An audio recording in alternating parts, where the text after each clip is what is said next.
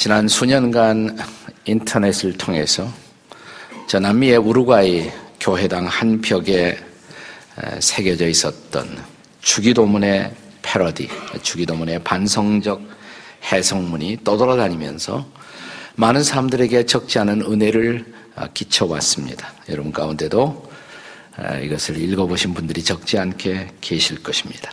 제가 다시 한번 소개해 보겠습니다. 하늘에 계신 이라고 하지 말라.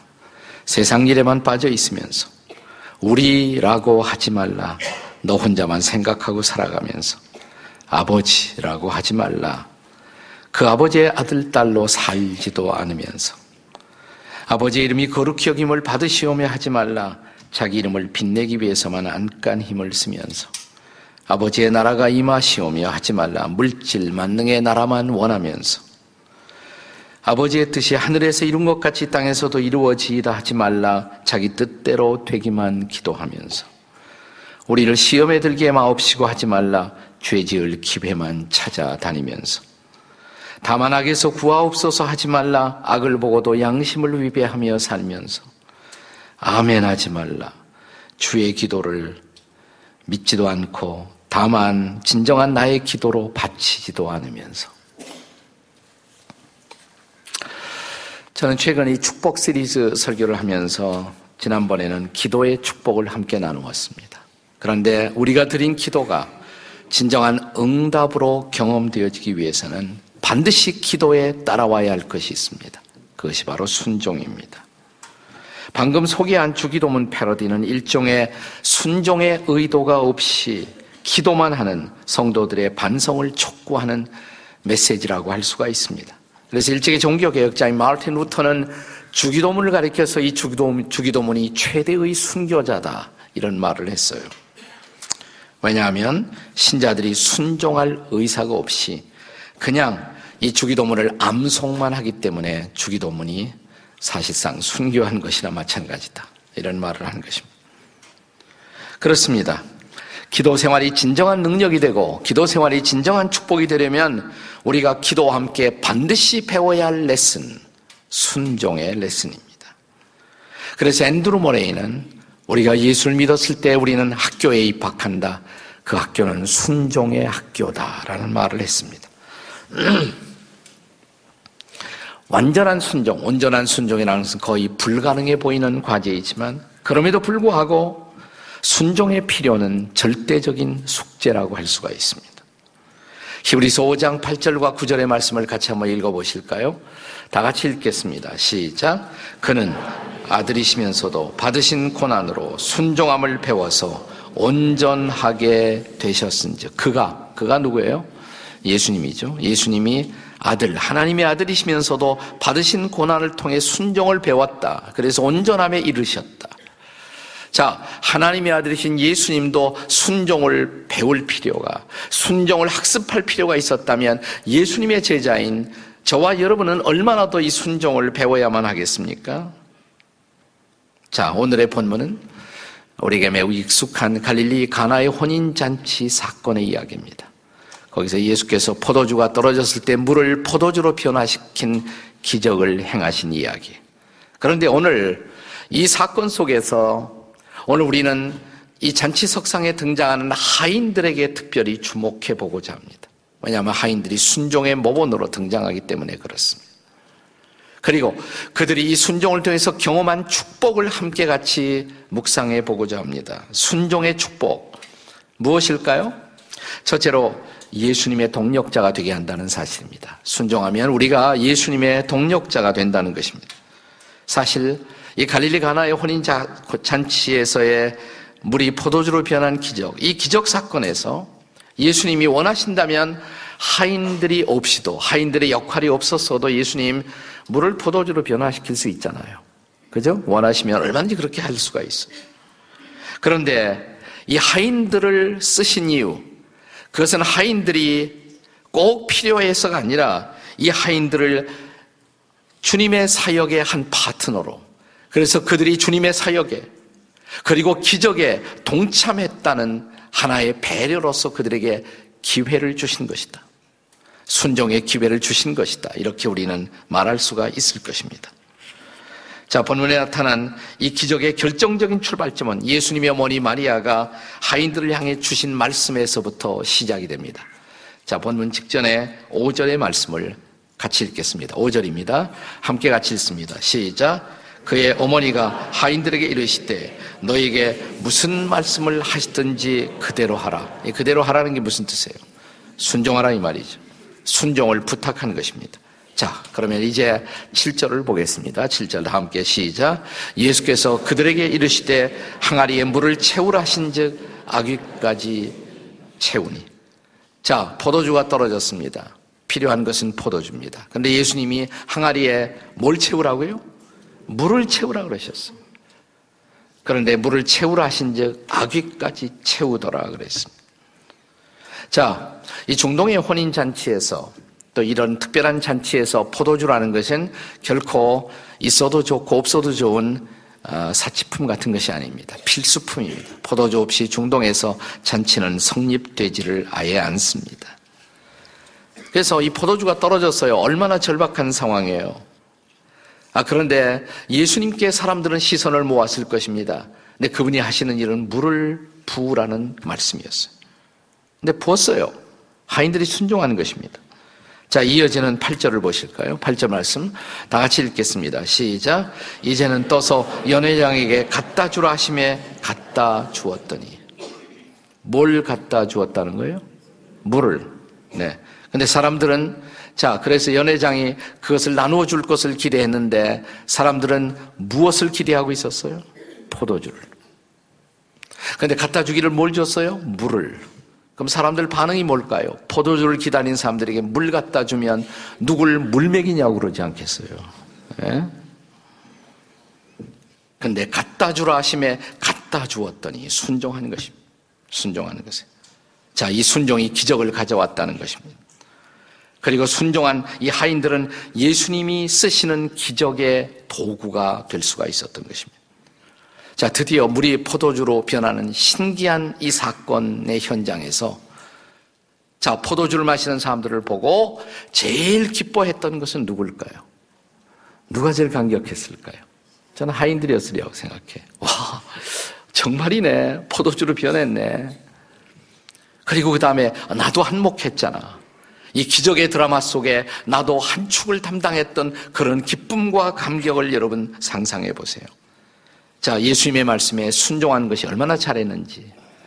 그것은 그들의 자랑거리였고, 기쁨이었고, 특권이었을 것입니다. 자, 그래서 그들은 예수님의 동력자가 된 것입니다. 다시 말씀드립니다. 예수님이 하인들 없어도 기적 행할 수 있어요, 없어요? 할 수 있어요.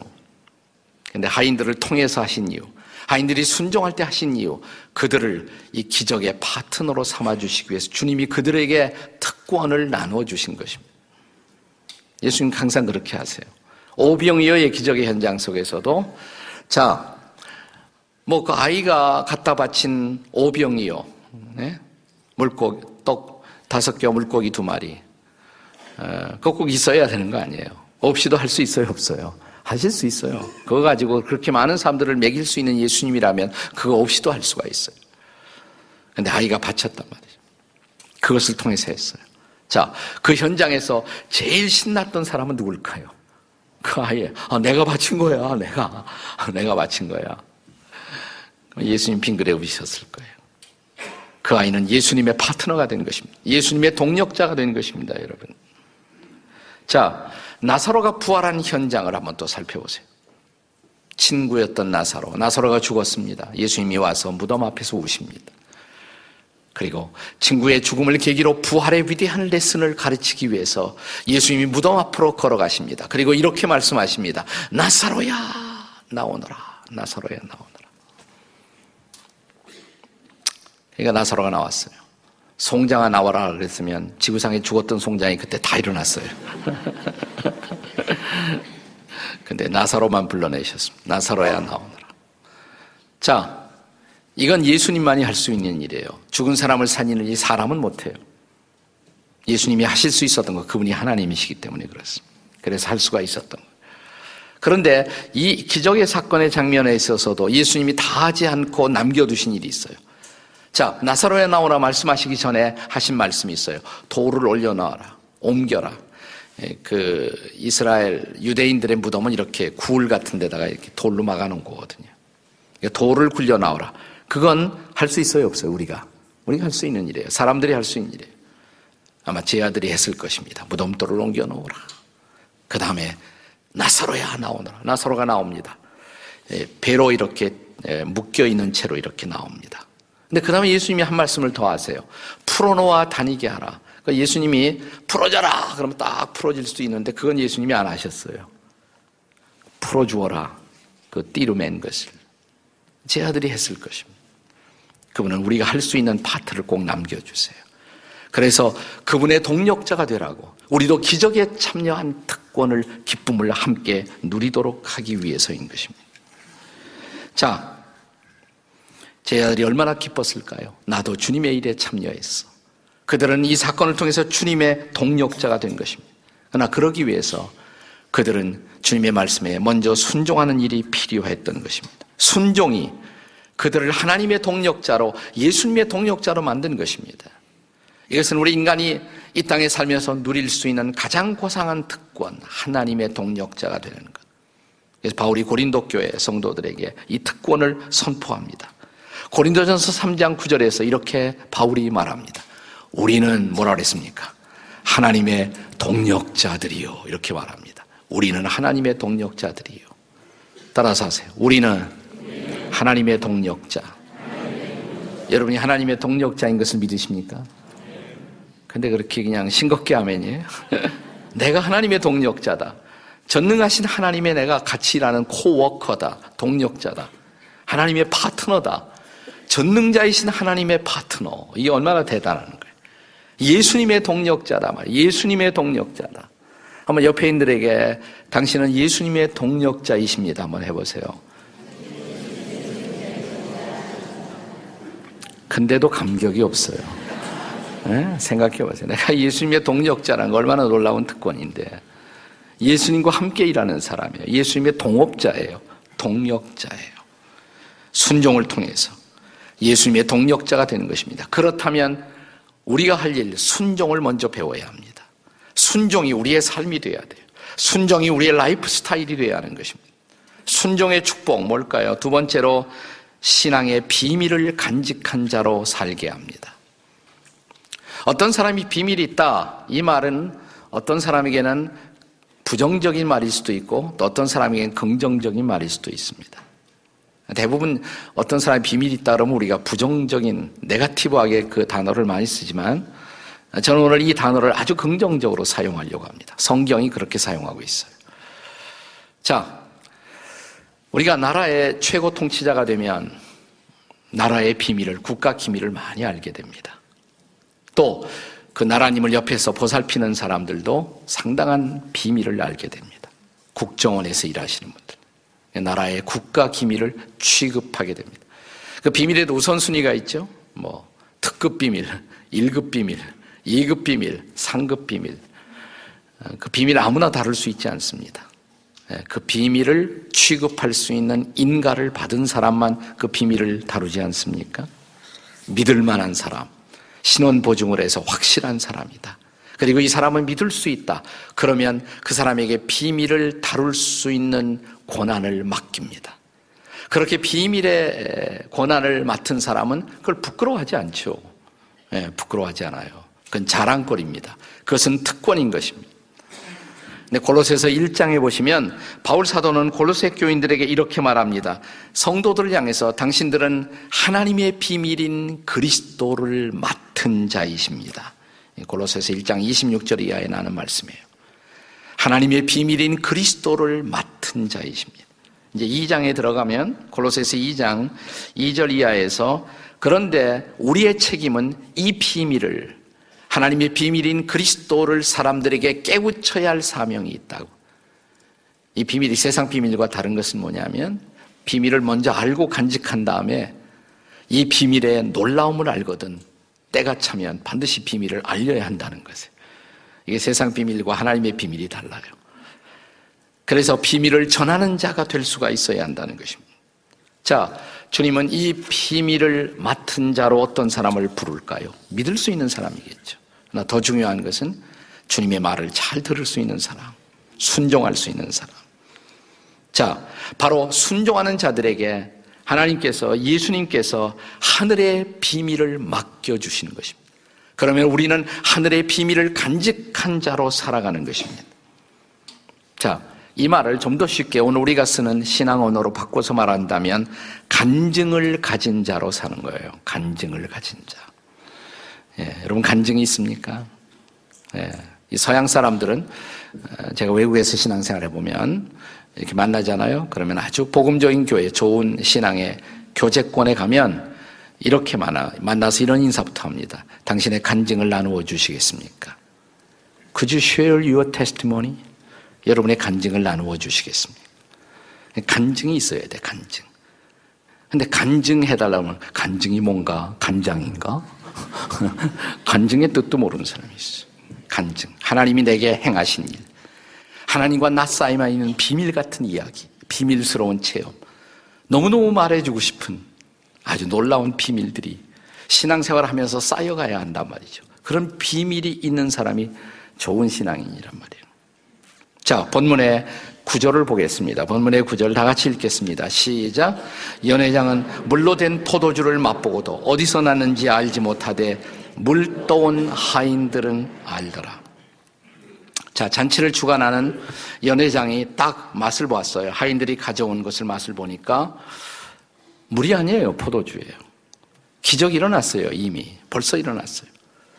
그것도 아주 맛이 기가 막힌 극상품의 포도주란 말이죠. 아, 이게 어디 있었지? 잔치를 주관하는 자기도 몰라요. 연회장은 몰랐다 그랬습니다. 근데 이 본문에 보면 그와 대조적인 선언이 따라옵니다. 연회장도 잔치를 주관한 사람도 몰랐는데 그 다음에 뭐라고 기록합니까? 물 떠온 하인들은 알더라 그랬어요. 물 떠온 하인들은 알더라. 누가 알았다고요? 어떻게 한 하인들? 물 떠온 하인들. 네, 나는 이 말을 이렇게 바꾸고 싶어요. 물동은 하인들을 이 말 대신에 순종한 하인들은 알더라. 따라서 하세요. 순종한 하인들은 알더라. 누가 알아요? 순종한 하인들이 알아요. 순종한 하인들이. 이게 어떻게 포도주가 생겼는지. 예수님이 행하시니. 이건 예수님이 행하셨어. 네. 누가, 누가 이 기적의 비밀을 아는 사람들일까요? 순종한 사람이에요. 누가 신앙의 깊이를 알까요? 순종해 본 사람이에요. 누가 신앙의 높이와 신앙의 영광을 알까요? 순종해 본 사람이에요. 누가 이 신앙의 아름다움과 이 신앙의 감미로움을 알까요? 순종해 본 사람이에요. 누가 이 신앙이 이렇게 나를 행복하게 만든다는 사실을 알까요? 순종해 본 사람만 알아요. 순종해 본 사람만. 네.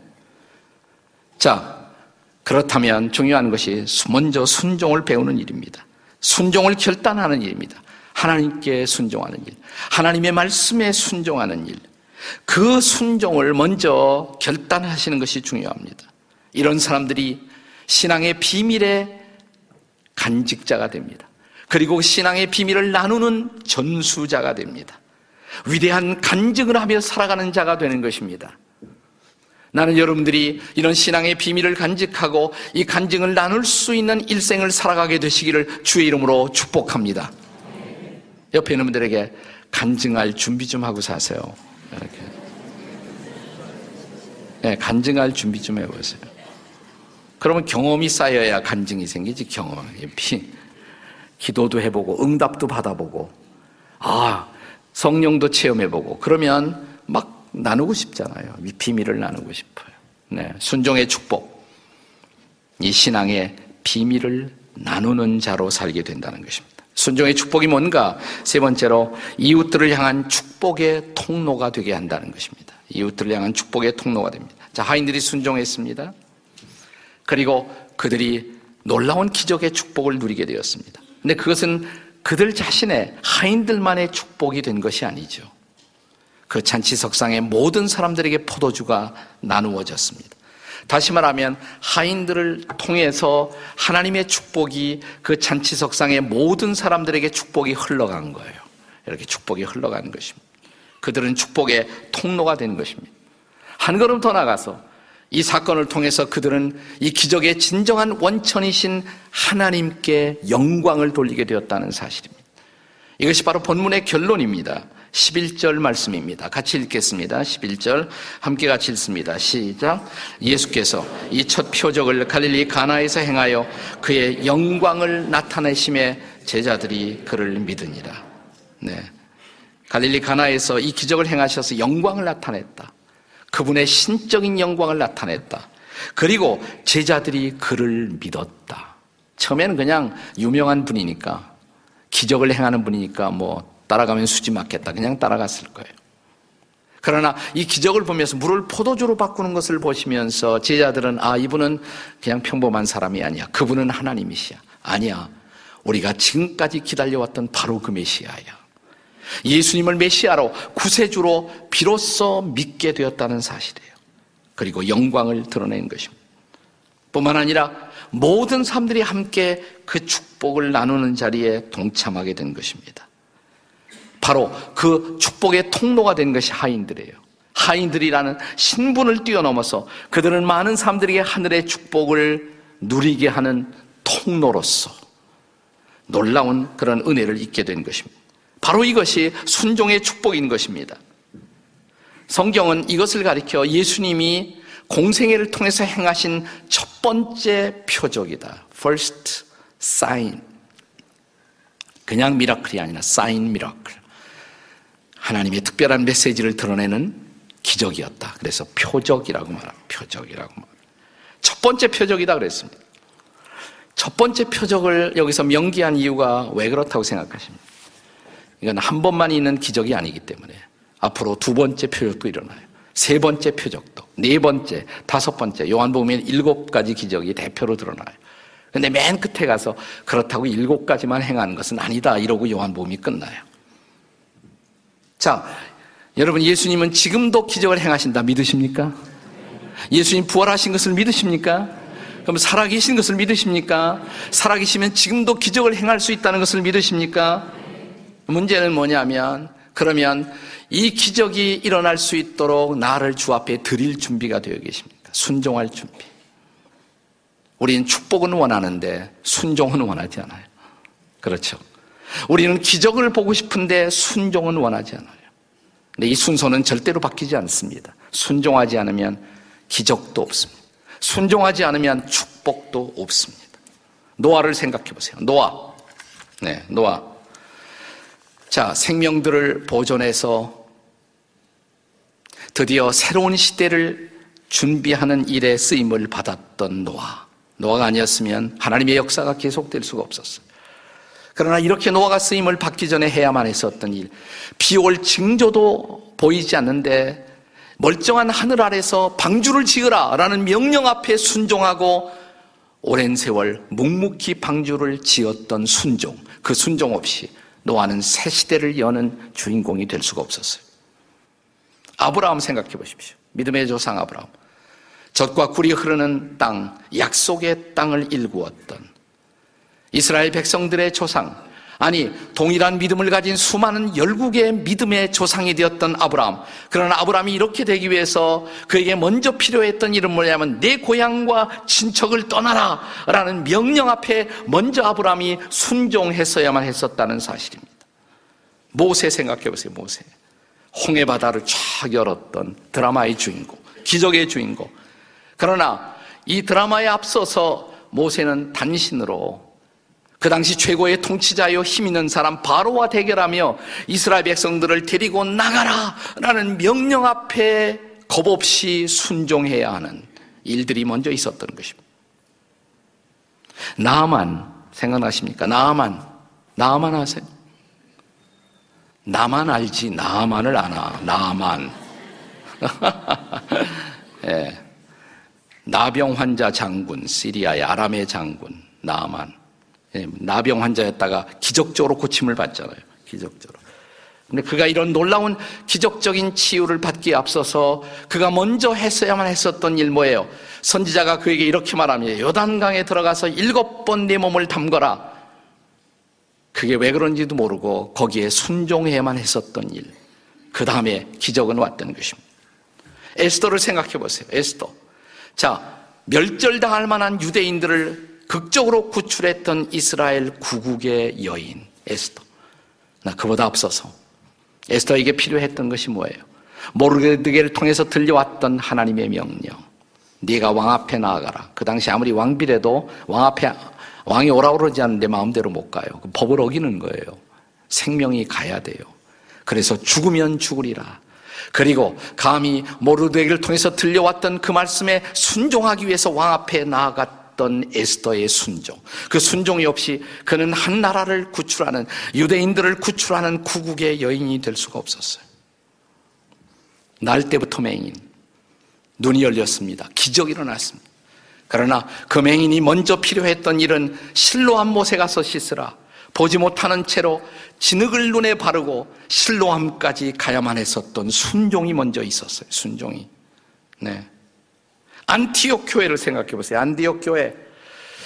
세상 모든 교회 가운데서 성경에 나타난 기록된 교회 가운데서 가장 영광스러운 교회. 왜냐하면 세상을 바꾸는 일의 중심에 있었던 교회. 세계 선교의 중심 교회. 세계 복음화의 단초가 되었던 교회. 자, 그런데 안티옥 교회가 이렇게 놀랍게 쓰임을 받는 일에 앞서서 필요했던 것. 성령님이 교회를 향해서 말씀하십니다. 너희들이 좋아하는 지도자 바울과 바나바를 선교사로 보내라고. 거기에 순종했어요. 그 순종이 이 교회를 하나님이 쓰시는 놀라운 교회로 만든 것입니다. 자, 우리 예수님을 생각해 보십시오. 온 세상의 구세주, 인류의 구주이신 예수님. 그러나 우리 예수님께서 인류의 구주가 되기에 앞서서 그는 십자가를 지시기 전날 밤 겟세마나의 동산에서 고통스럽게 기도하시며 내 뜻대로 마옵시고 아버지의 뜻대로 하옵소서라는 순종의 결단, 십자가를 지는 순종의 결단이 그분에게 먼저 왔던 것입니다. 근데 우리는 그 고생이 싫어요. 축복만 원해요. 순종은 원하지만, 아니, 축복은 원하지만 순종은 원하지 않는 거예요. 예. 영광은 원하지만 십자가는 원하지 않는 거예요. 우리는. 기적을 원하지만 순종은 싫은 거예요. 그러나 십자가 없이 영광도 없습니다. No cross, no crown 이라는 말이 있잖아요. 순종이 없이 축복은 없습니다. 우리 교회가 셀 목회를 하는 셀 교회인데 이 셀 교회들이 전 세계 셀 교회들이 어떻게 움직이고 있나 그, 어, 그 뉴스지가 있습니다. 제가 그 잡지를 읽다가 아주 감동이 되는 기사 하나를 최근에 읽었습니다. 서부 아프리카의 나라 코트디부아르, 코디 디부아르. 발음도 잘 안 돼. 하여튼 이상한 나라예요. 서부 아프리카에 있는 나라인데 이 나라에 아주 성장하는 부흥하는 교회 목사님이 한 분 계셨어요. 이 목사님이 기도하는데 하나님이 계속 마음속에 이렇게 감동을 주세요. 뭐냐면 너희 교회도 셀 교회 하라. 본래 셀 교회 안 하던 교회인데 셀 교회 하라. 셀 목회를 하라. 주일날 예배만 드리고 흩어지지 말고 셀 교회를 하라. 일주일에 한 번씩 반드시 모여서 셀로 모여서 거기서 셀 모임을 갖고 셀 목회를 해라. 그 감동이 자꾸만 오는 거예요. 그래서 드디어 우리 교회가 그랬던 것처럼 이 교회도 셀 교회가 됩니다. 셀 교회를 했어. 셀을 심고 교인들이 다 나오고 아마 제가 하는 것처럼 셀 교회 안 하려면 우리 교회 나오지 마십시오. 아마 이분도 이랬을지도 모르죠. 네.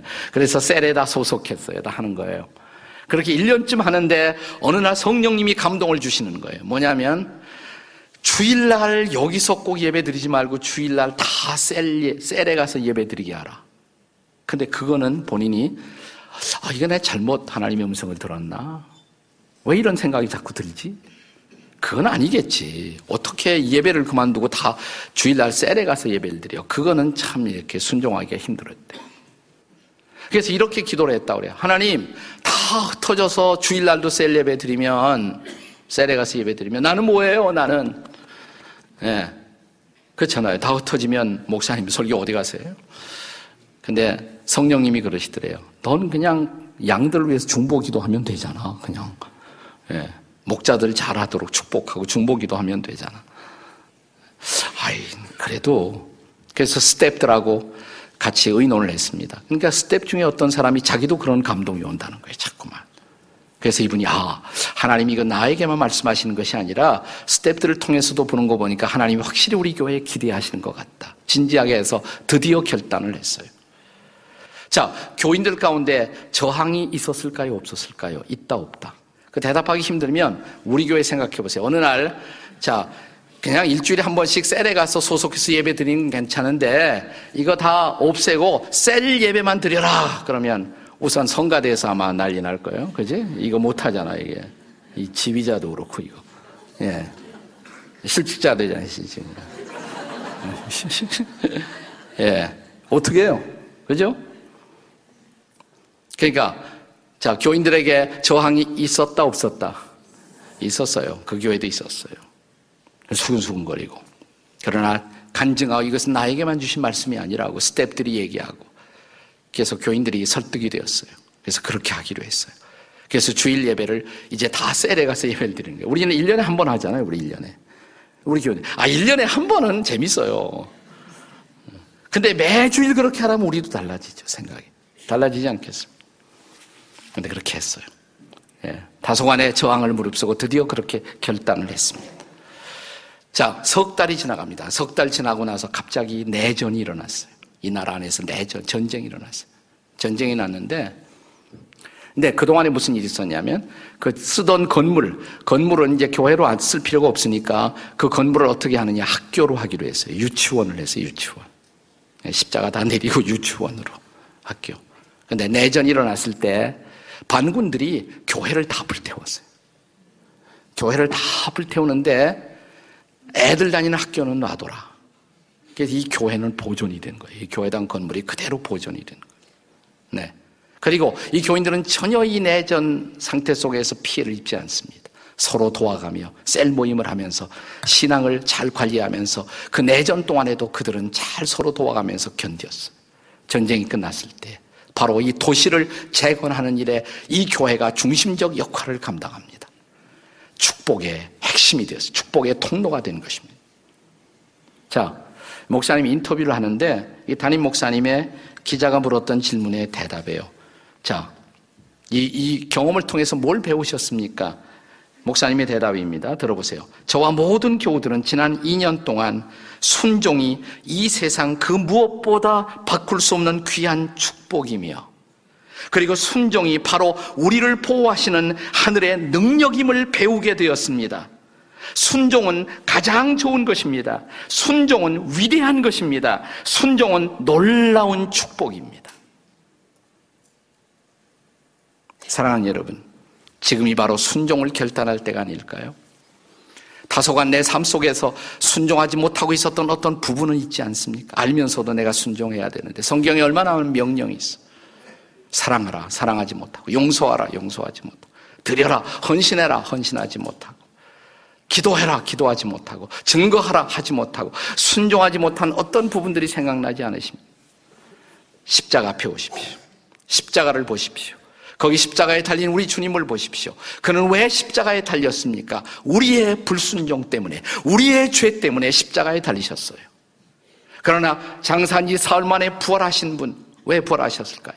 우리를 거룩한 보혈로 씻어 용서하시고, 이제 우리를 순종의 길로 인도하고자. 아멘. 왜요? 그 순종을 통해서 우리를 축복하시고자, 순종을 통해서 우리를 쓰시고자, 우리의 인생을 멋지게 하나님의 동력자로 쓰시기 위해서 오늘 주께서 저와 여러분을 부르고 있다면 십자가 앞에서 여러분 순종을 결단하지 않으시겠습니까? 지금까지 순종하지 못했던 부분, 하나님, 이제는 바로 잡겠습니다. 이제는 순종하겠습니다. 우리가 순종을 결단한다면 사랑하는 여러분, 하늘의 커튼이 열릴 것입니다. 축복이 쏟아질 것입니다. 하나님이 저와 여러분을 쓰실 것입니다. 우리 공동체를 쓰실 것입니다. 놀라운 일이 벌어질 것입니다. 이 순종의 축복을 누리는 저와 여러분이 되시기를 주의 이름으로 축원합니다. 기도하시겠습니다. 하나님 감사합니다. 우리를 용서해 주시니 감사합니다. 보혈로 씻어 주시고 이제 불순종의 자리에서 순종의 자리로 다시 서게 도와 주시옵소서. 순종하며 살겠습니다. 순종하며 섬기겠습니다. 하나님의 말씀을 붙들고 살겠사오니 그리고 하나님께 순종하는 자로 살겠사오니 이제 혹시 그동안 하나님이 우리를 축복하지 못한 이유 그것이 불순종의 원인이 있었다면 그래서 축복을 홀드하고 지켜만 보고 있었다면 하나님 이제 순종하겠사오니 하나님 부어, 부어주시기로 작정한 그 축복을 부어주시옵소서 그 축복을 경험하며 하나님과 더불어 동행하는 놀라운 삶을 살도록 도와주시옵소서 예수님의 이름으로 기도드립니다. 아멘.